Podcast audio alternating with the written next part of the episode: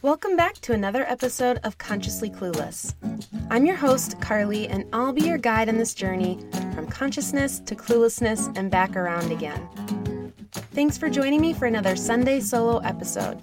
Whether it's Sunday night and you're gearing up for your week, Monday morning and you're on your way to work, or whatever day this podcast has found you, I'm really glad you're here. This podcast is supported by SheThinx. Thinx are washable, reusable period underwear. They look and feel just like normal underwear, but better. Every pair of Thinx is made with their signature innovative technology for the ultimate period protection. Their breathable products are safely made with cotton, nylon, and elastin for a little stretch. I am seriously obsessed with my Thinx underwear. They have changed my periods. Try them yourself or get someone the best gift ever with a sweet little discount code. Go to shethinx.com slash Carly for $10 off your order today. Again, that's shethinx.com forward slash C A R L Y for $10 off your order. Try Thinx today.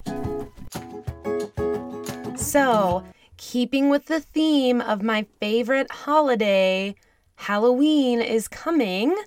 I wanted to shift the focus a little bit this week and talk about some sustainable things you can do for Halloween. Any holiday, especially in Western countries produces a lot of waste because it's often really focused on consumerism.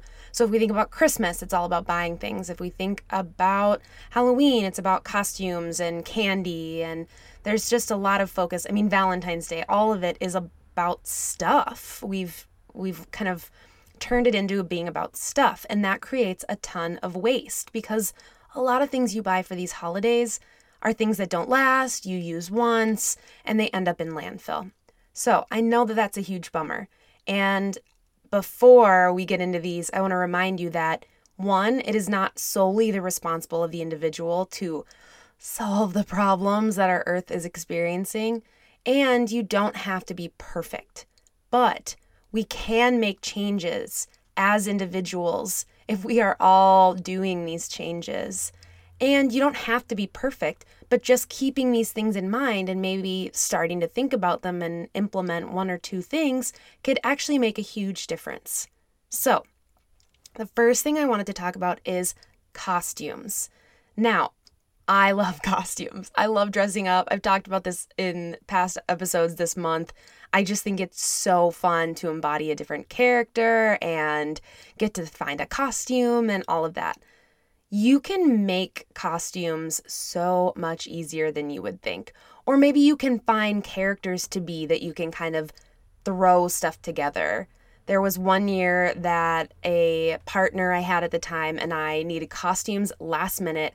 And through all the thrift stores in the little town I live in, I created Mary Poppins and Bert the Chimney Sweep costumes, and they're still some of my favorites. And it was so scrappy and so many random things, and they weren't perfect. And underneath my jacket, I was pinned, and you know, it didn't fit right, but it all worked.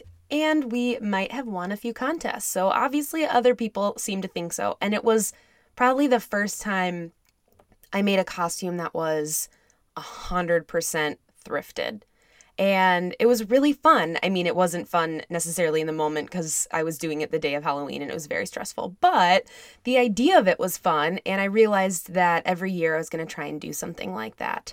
So this year, I'm not going to reveal my Halloween costume just yet, but I am searching really, really hard to make sure I can thrift every single piece.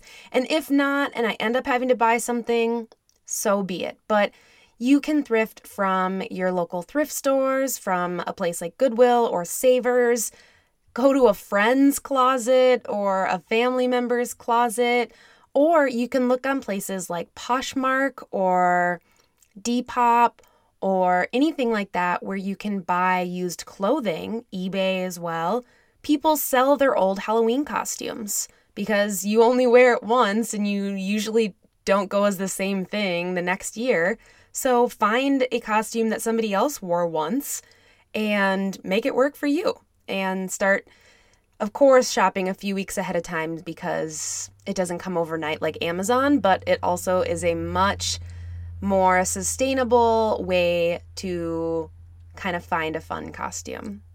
Another thing that always happens around Halloween, of course, is carving pumpkins, making jack o' lanterns. I love doing this as well. Grew up doing this every year.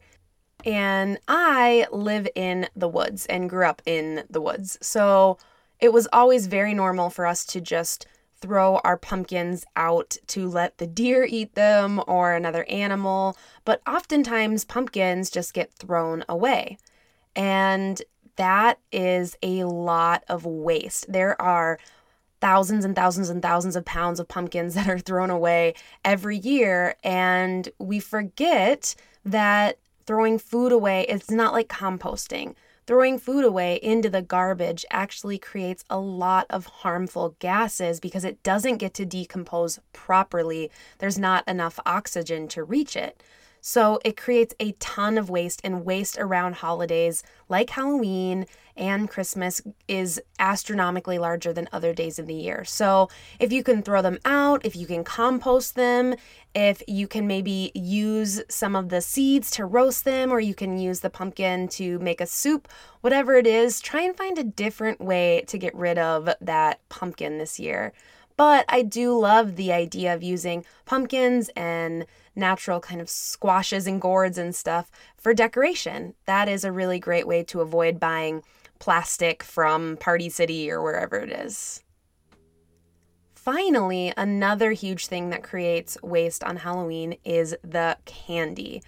Now, there is a lot of ways people try and kind of circumnavigate either handing out candy or making waste. And sometimes that's fun, sometimes there's creative ideas, but let's totally be honest, none of us wanted to go to the house that people were handing out like toothbrushes or bamboo toothbrushes, I guess, if you were trying to be low waste. You still want to feel like you're participating, getting something fun. But there are actually a lot of candies that are in cardboard or wrapped in foil, and both of those could be recycled. So if you haven't gotten your candy yet to hand out, maybe you can find ones like Nerds that are in cardboard or Hershey's Kisses that are wrapped in foil or you know double points if you can find vegan candy if you can check all those boxes it's not always the easiest but you could find some other ways to do that. I actually remember a house giving out sparkling waters, which that shows that I live in a small town and there's not that many trick or treaters because, you know, that's expensive. But you could get creative and maybe find a way to use a little less plastic in the things you're handing out. And that could make a huge difference too. So, the main three things about Halloween that come to mind, for me at least, are costumes, carving pumpkins, and candy. And all of those are actually pretty great ways to kind of practice being a little bit more mindful about our choices and how they affect the earth. They're, you know, pretty low stakes. We can find costumes on all these different places. We can throw a pumpkin into a compost, maybe. We can find different candy. Even at Target, maybe you could get a big plastic bag of nerds that comes in a box or it comes in the little boxes. And yeah, you're still buying the big bag, but instead of all those little ones being individually wrapped, you can save some waste there. So I hope that this inspired you to kind of think outside of the box and think a little bit more sustainable with your holiday. It doesn't have to not be fun. I think that I still want to say that almost every episode that I talk about sustainability or being eco friendly because there's this misconception that it means that it sucks the fun out of it. And actually, I think it's really fun to kind of have to be a little more scrappy and find my costume in other ways. And it's really not even that hard if you are using a thing like Poshmark or something where someone probably already is selling the costume you would have bought and it's been worn one time.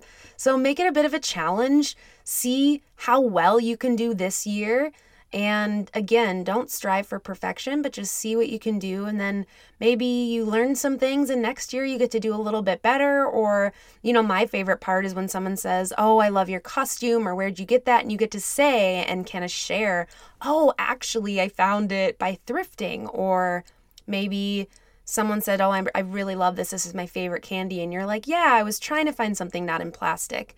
So oftentimes, not only are you doing something that's really beneficial, but it is having an impact because people are seeing it and then you get to share about it. And that's even more fun. And that's the domino effect right there. Thanks for listening to another episode of Consciously Clueless. If you enjoyed this episode, hit subscribe wherever you're listening. If it's on Apple Podcasts, leave a five star review and you could be read on air as a review of the week. If you haven't yet, head over to patreon.com slash consciouslycarly. Check out the growing community over there. I would love to have you join us. And finally, if you're needing a little bit of a self love boost, go check out the seven day self love reset course on my website at consciouslycarly.com. Until next time.